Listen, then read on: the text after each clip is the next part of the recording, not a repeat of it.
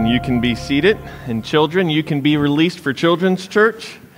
Um, and as they make their way out, just a, a, reminder that as you checked in your kids this morning, you should have received kind of some instructions that as we work together to help uh, the children learn memory verses, there's kind of a challenge that we're doing together as a group. And so, parents, you should have that uh, instruction sheet to help you know how to navigate that. And if you have any questions, please feel free to ask any of our children's ministry staff. So thankful for them.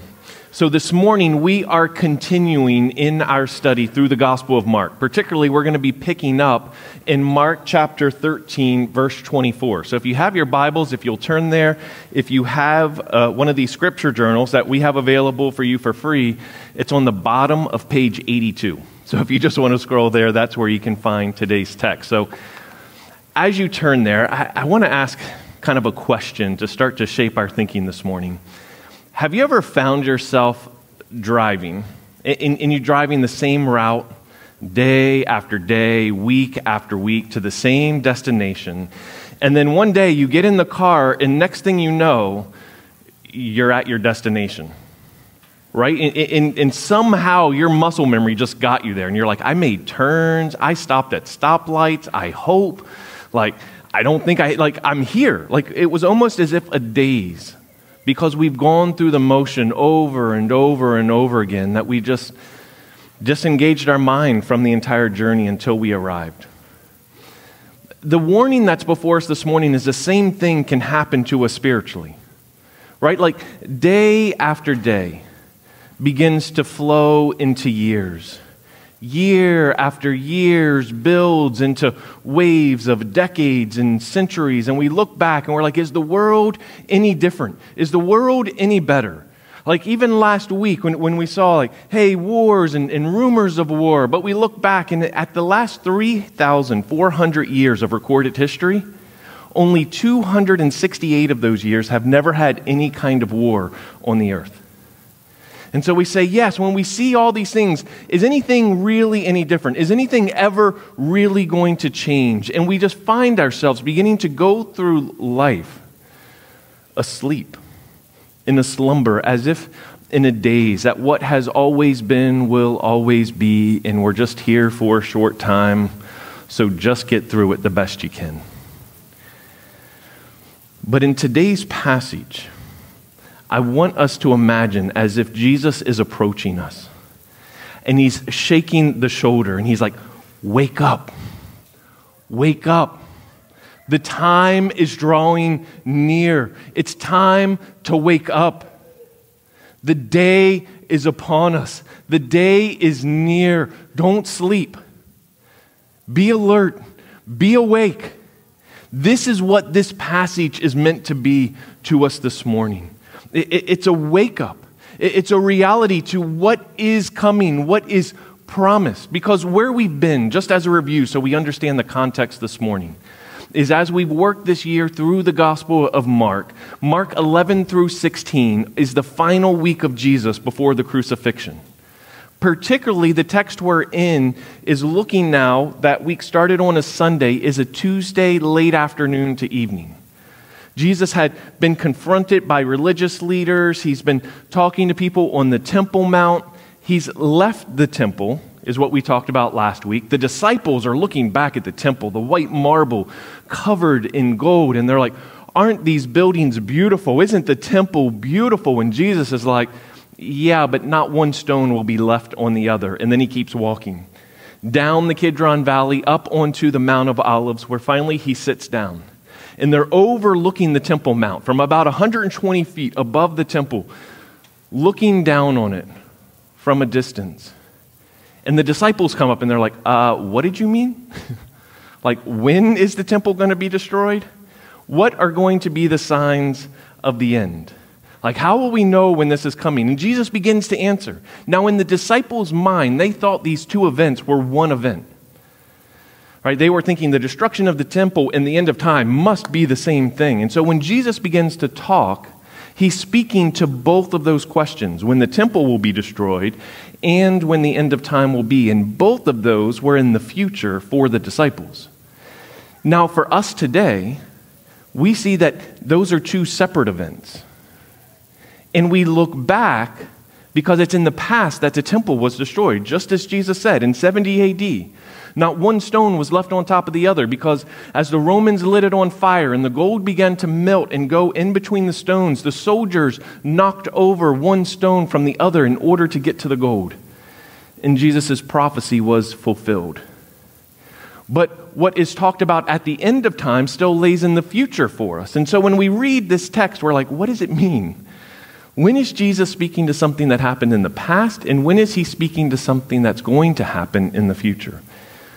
And, and my caution last week and this week is the same to not get, get caught up in the confusion of some of the details in such a way that calls us to lose sight of the bigger picture.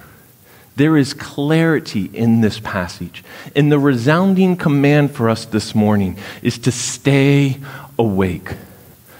Jesus is returning. His return is certain, even if the day is unknown. And so, as we step into this passage, I just wanted us to, to remind us of where we're at. And, and I want to encourage us, like now in this moment, let's pray. We need the Holy Spirit to give us eyes to see and ears to hear. We cannot approach God's word with human understanding.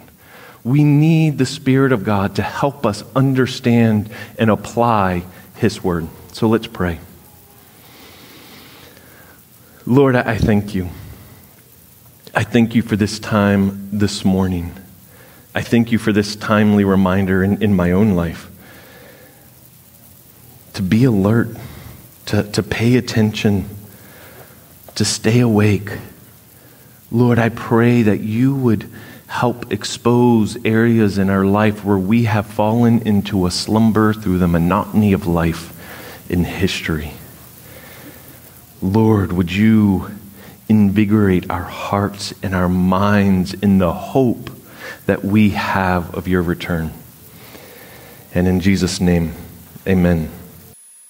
So I want you to look with me. We're going to start in verse 24 of Matthew 13 and look at this very first phrase. But in those days, after that tribulation, there's a specificity here, right? Like in those days, in that tribulation. Many scholars believe that verse 24 marks a transition that's happening between, between when Jesus was just talking about what happened in the destruction of the temple to what will come.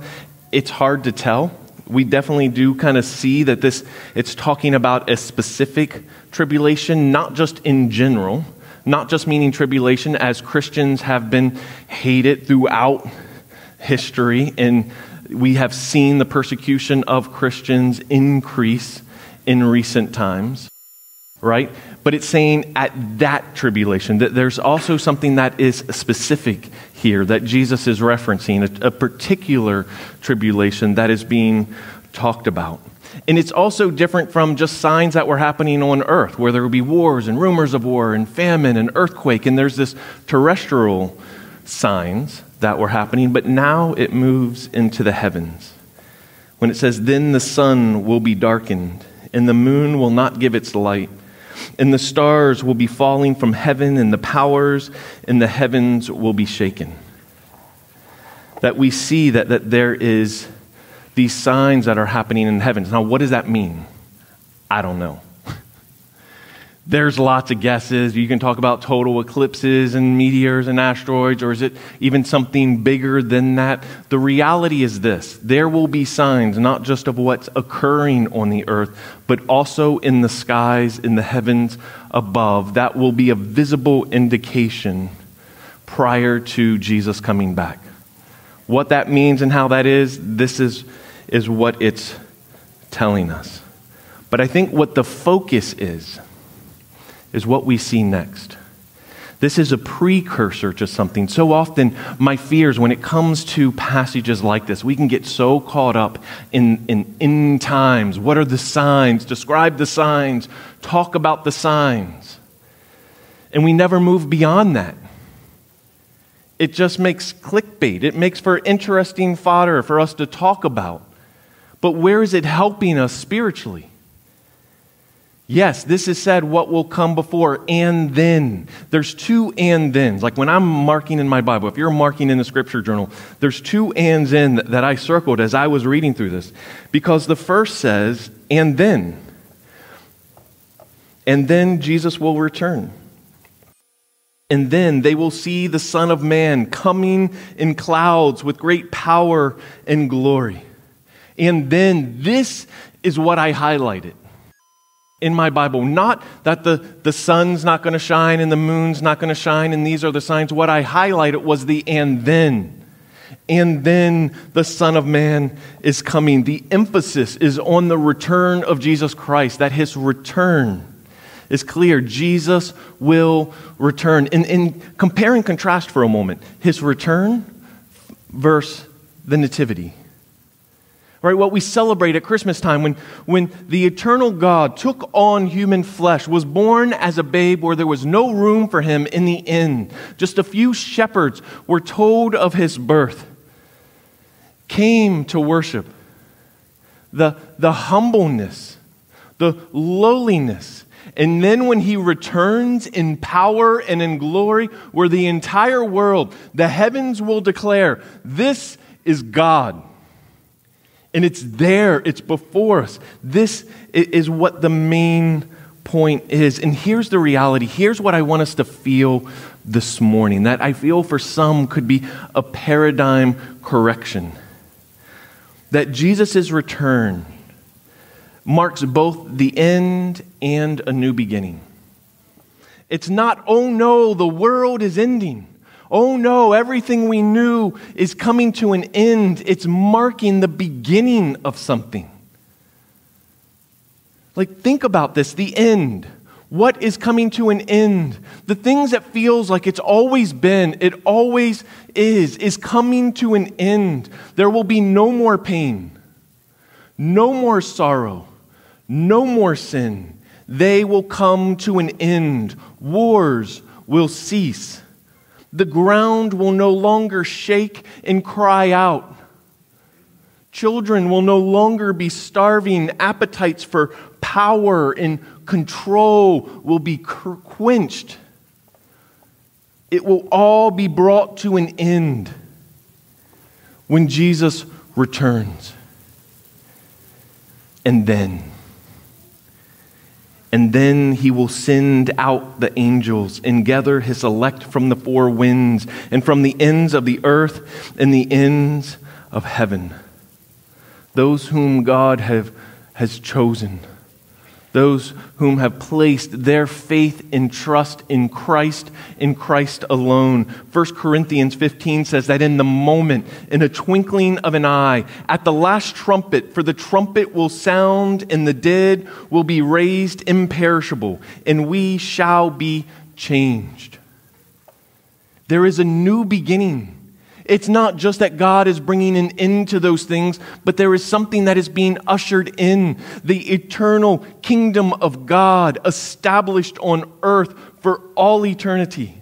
Pain of a broken world doesn't just end, but it will be replaced with praise. Praise of our living God. The, the sorrows and tears that, that we weep at night will be wiped away, will be swallowed up in the joyous singing of the saints around the throne of God. The darkness of sin will flee completely, fully, in, in the light and holiness of who God is. Death will be no more, life will be eternal. No more weeping, no more pain, no more sickness because it will be replaced with something greater. This is what stands out to me when I read this Jesus is returning. But it's not just this doomsday, end of the world, apocalyptic movie of how everything ends. It's saying, and then we will see Christ appear. And, and here's the thing as the passage continues, what we're going to see is his return. It's certain. It's guaranteed. It's not like maybe if he returns, if he doesn't change his mind, he'll return. He will return. There is a certainty, a confidence that we can have that Christ will return as he said he will. Look in, in verse 28. From the fig tree, learn its lesson. As soon as its branches become tender and puts out its leaves, you know that summer is near. Now, I don't know about you. I don't deal with fig trees. Right? Like you read this and you're like, that's interesting, but okay. Like, I guess when fig trees come out, like it's before summer. Like there's a timing, there's a season. For me, what resonates? How when when I read that, I'm like, oh, that would be the same as saying I love autumn. I'm from further up north, and so it's like when the leaves begin to change, autumn is here. Right? We get pumpkin spice. Like autumn is upon us. When the color of the leaves begin to change, you know that autumn is at hand and you know that winter is right around the corner. You see the signs on the tree, and in the same way, that's what he's saying. What was around them was fig trees. And he's like, You know that when the fig trees, when the branches get tender and the leaves begin to break through, you know that summer's about to come. Because that's the sign in nature. And he's like, In the same way so also, in verse 29, when you see these things taking place, you know that the end is near. When you see these signs taking place, you know.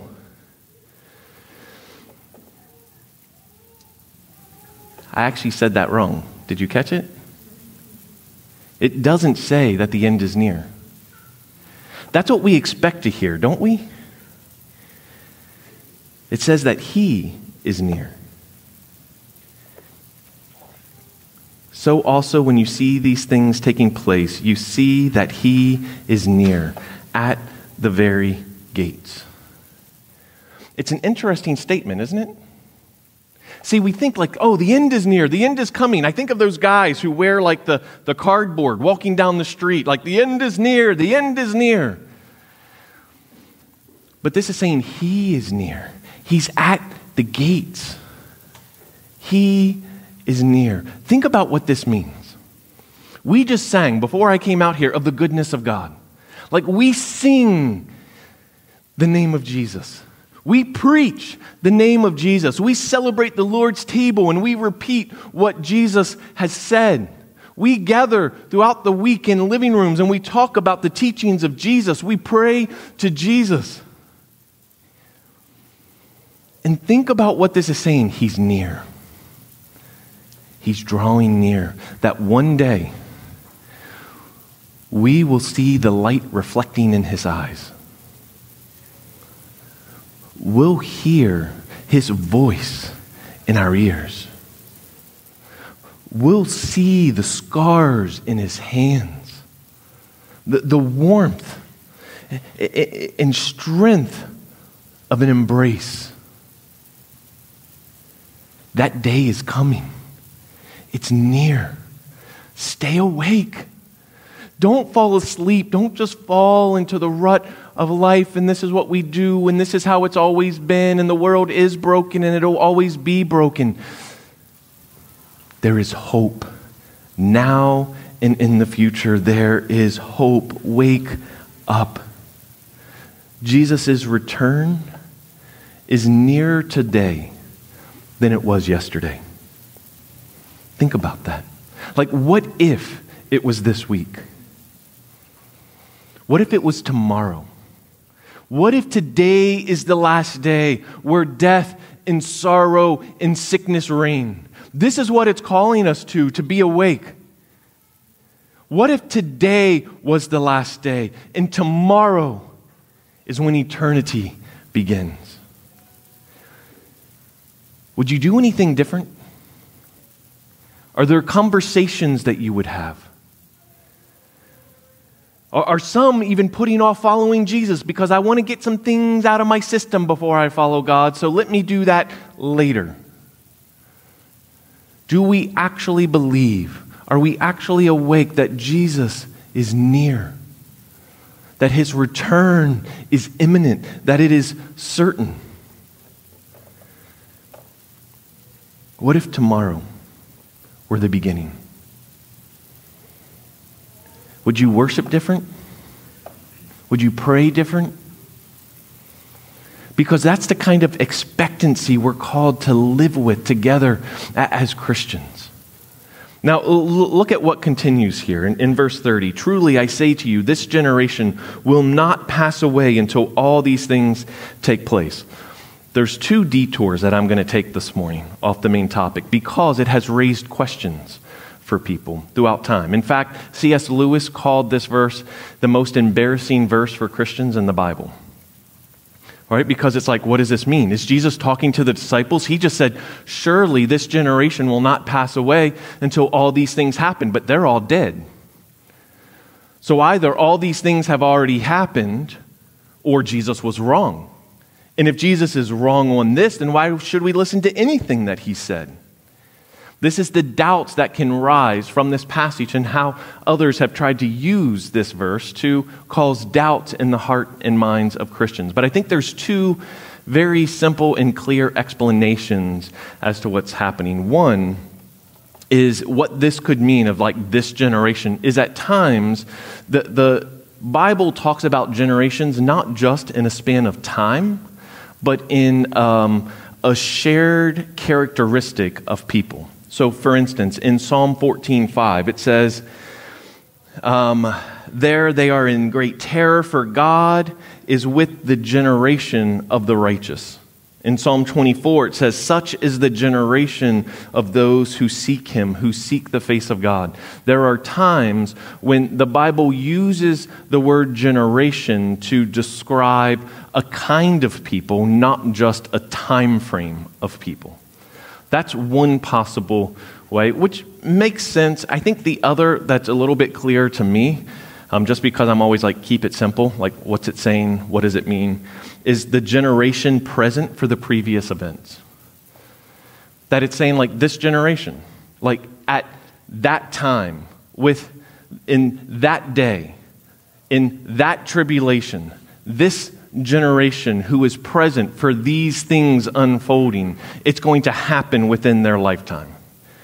This generation who is in that time. There's a specificity there that I, for me seems clear of who he's talking to. He's not saying this generation to the disciples, he's saying this generation when those events and that tribulation is taking place is just kind of the clear understanding in case that has ever caused doubts or concern.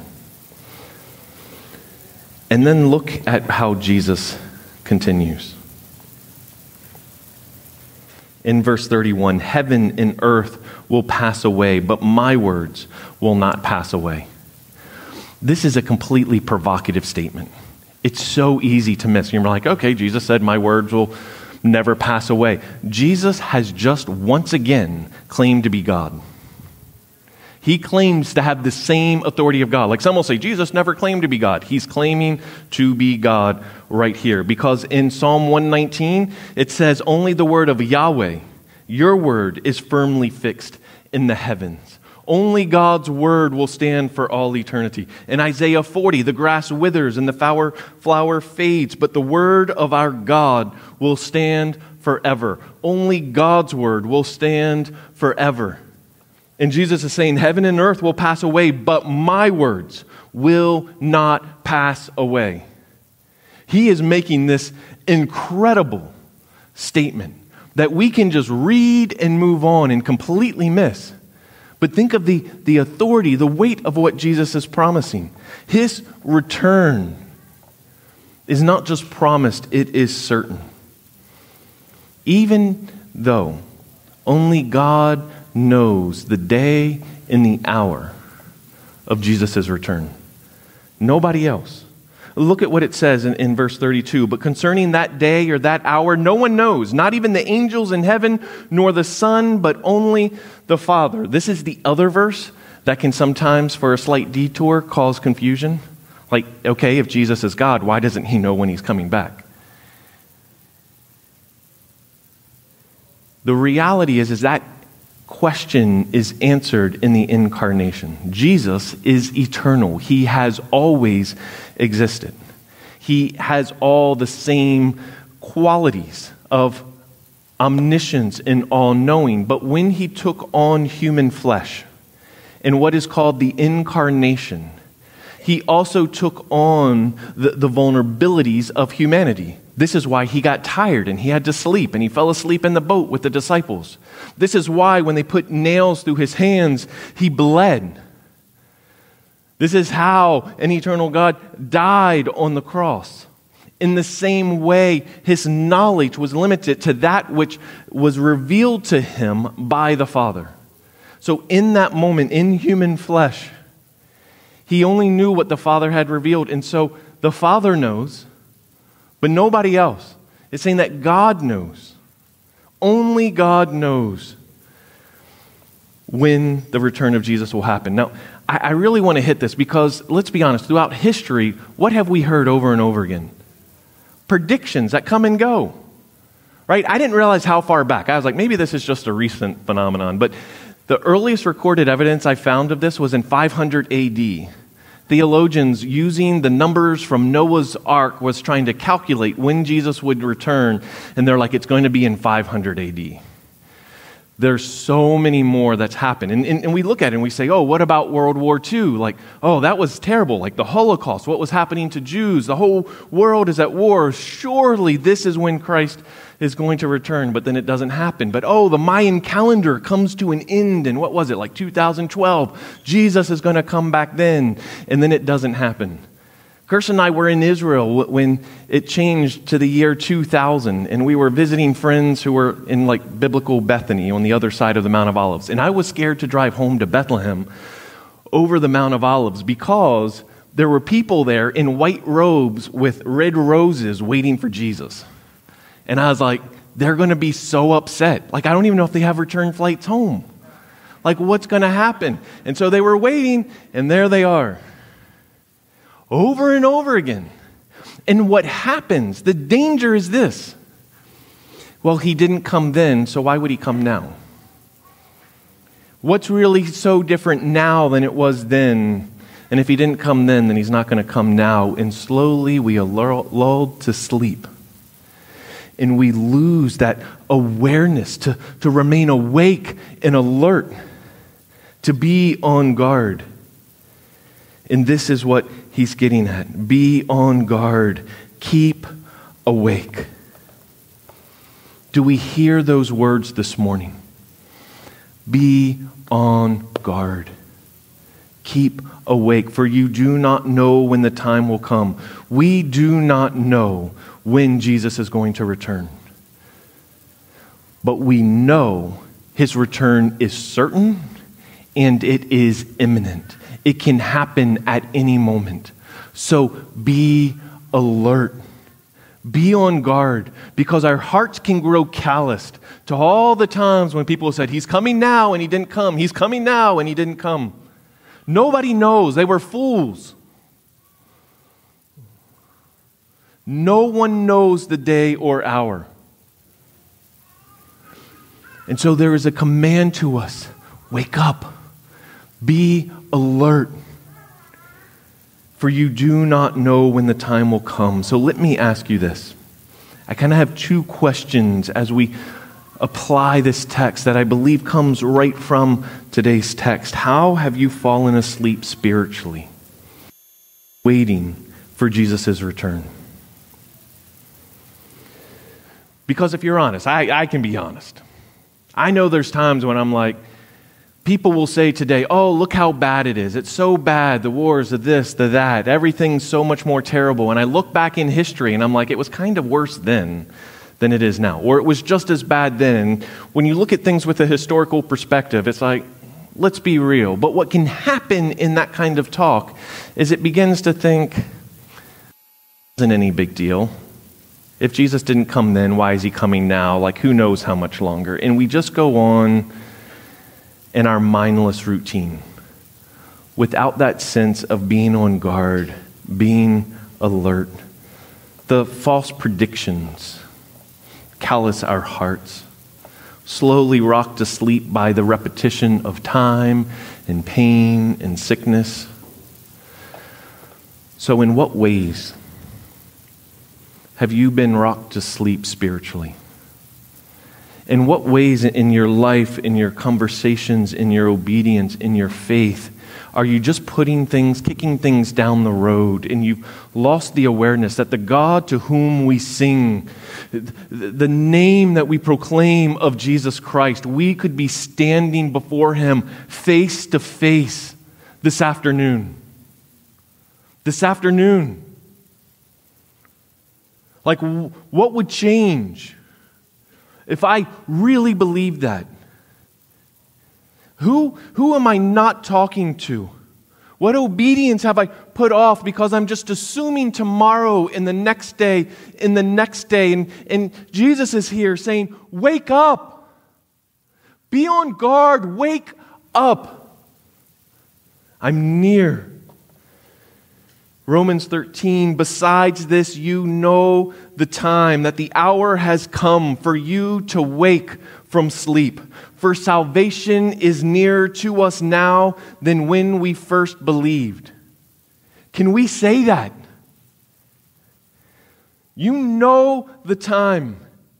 The hour is now. The moment is now to wake from our sleep. We are nearer today to the return of Christ than when you first believed. Wake up. How have you fallen asleep that you sense God shaking your shoulder and saying, It's time to get up? Now's the moment. Today's the day. We don't know the day or hour, but we know his return is certain. And the second question is this What does it look like then to wake up spiritually? Mean. What, what should we be aware of? I think about that verse 37. And what I say to you, I say to all stay awake. This is what I sense like God is saying to us this morning, right? He's like, He's talking to the disciples, and what does He say? I'm saying this to you, and I'm saying this to everyone. As a follower of Jesus, this is what He's saying stay awake. Stay awake. And Jesus gives this illustration as to what it means. He said it's like a man who goes on a journey. And when he leaves the home, he puts his servant in charge, each with his work. And he commands the doorkeeper to stay awake. Therefore, stay awake, for you do not know when the master of the house will come in the evening or at midnight or when the rooster crows or in the morning lest he come suddenly and find you asleep. And what I say to you, I say to all stay awake. I think in this illustration, we see that there's a spiritual connection here in the same way that this homeowner left his house to go on a journey and he left his servants in charge. He gave them work to do and he told them to watch.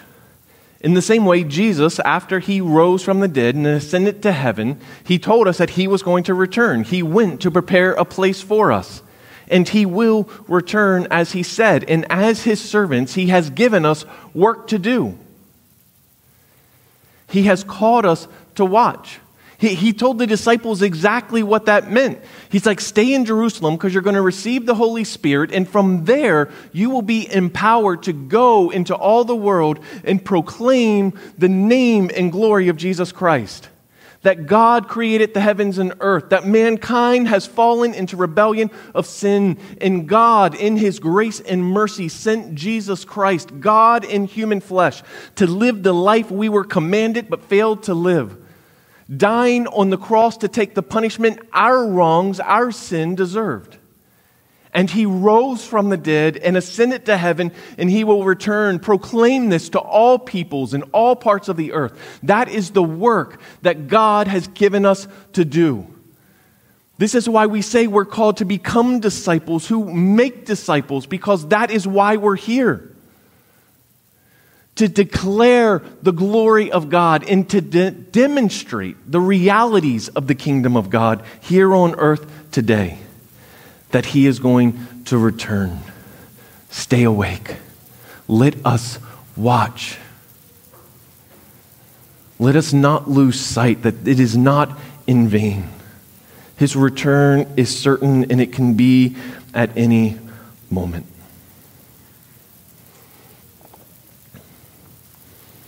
I want to encourage you in this moment to, to close your eyes for a second.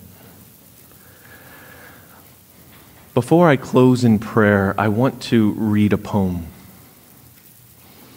Because my prayer for you is this in my own heart, where I've been praying that the Holy Spirit would convict where conviction is needed. Where have we fallen asleep? And then, how is He calling us to walk in a wakefulness? What does that look like? The author of this poem is unknown, but it reads Awake, O sleeper, in the valley of bones, from dead, born dead in sin, wandering alone. Awake, O sleeper you, you go your own way, thinking pleasurous freedom, but covered in chains. Awake, O sleeper. From dust you were made. This life is a vapor, and it quickly fades. Awake. Awake, O sleeper. You try to live right, but darkness prevails, overcomes all your might. Awake, O sleeper, before all is lost, trust not in yourself, but blood on a cross. Awake, O sleeper, and turn to the one who loved so amazing, surrendered his son. Awake, O sleeper, in the valley of bones, rescued from sin, no longer alone. Let's pray. Lord, we thank you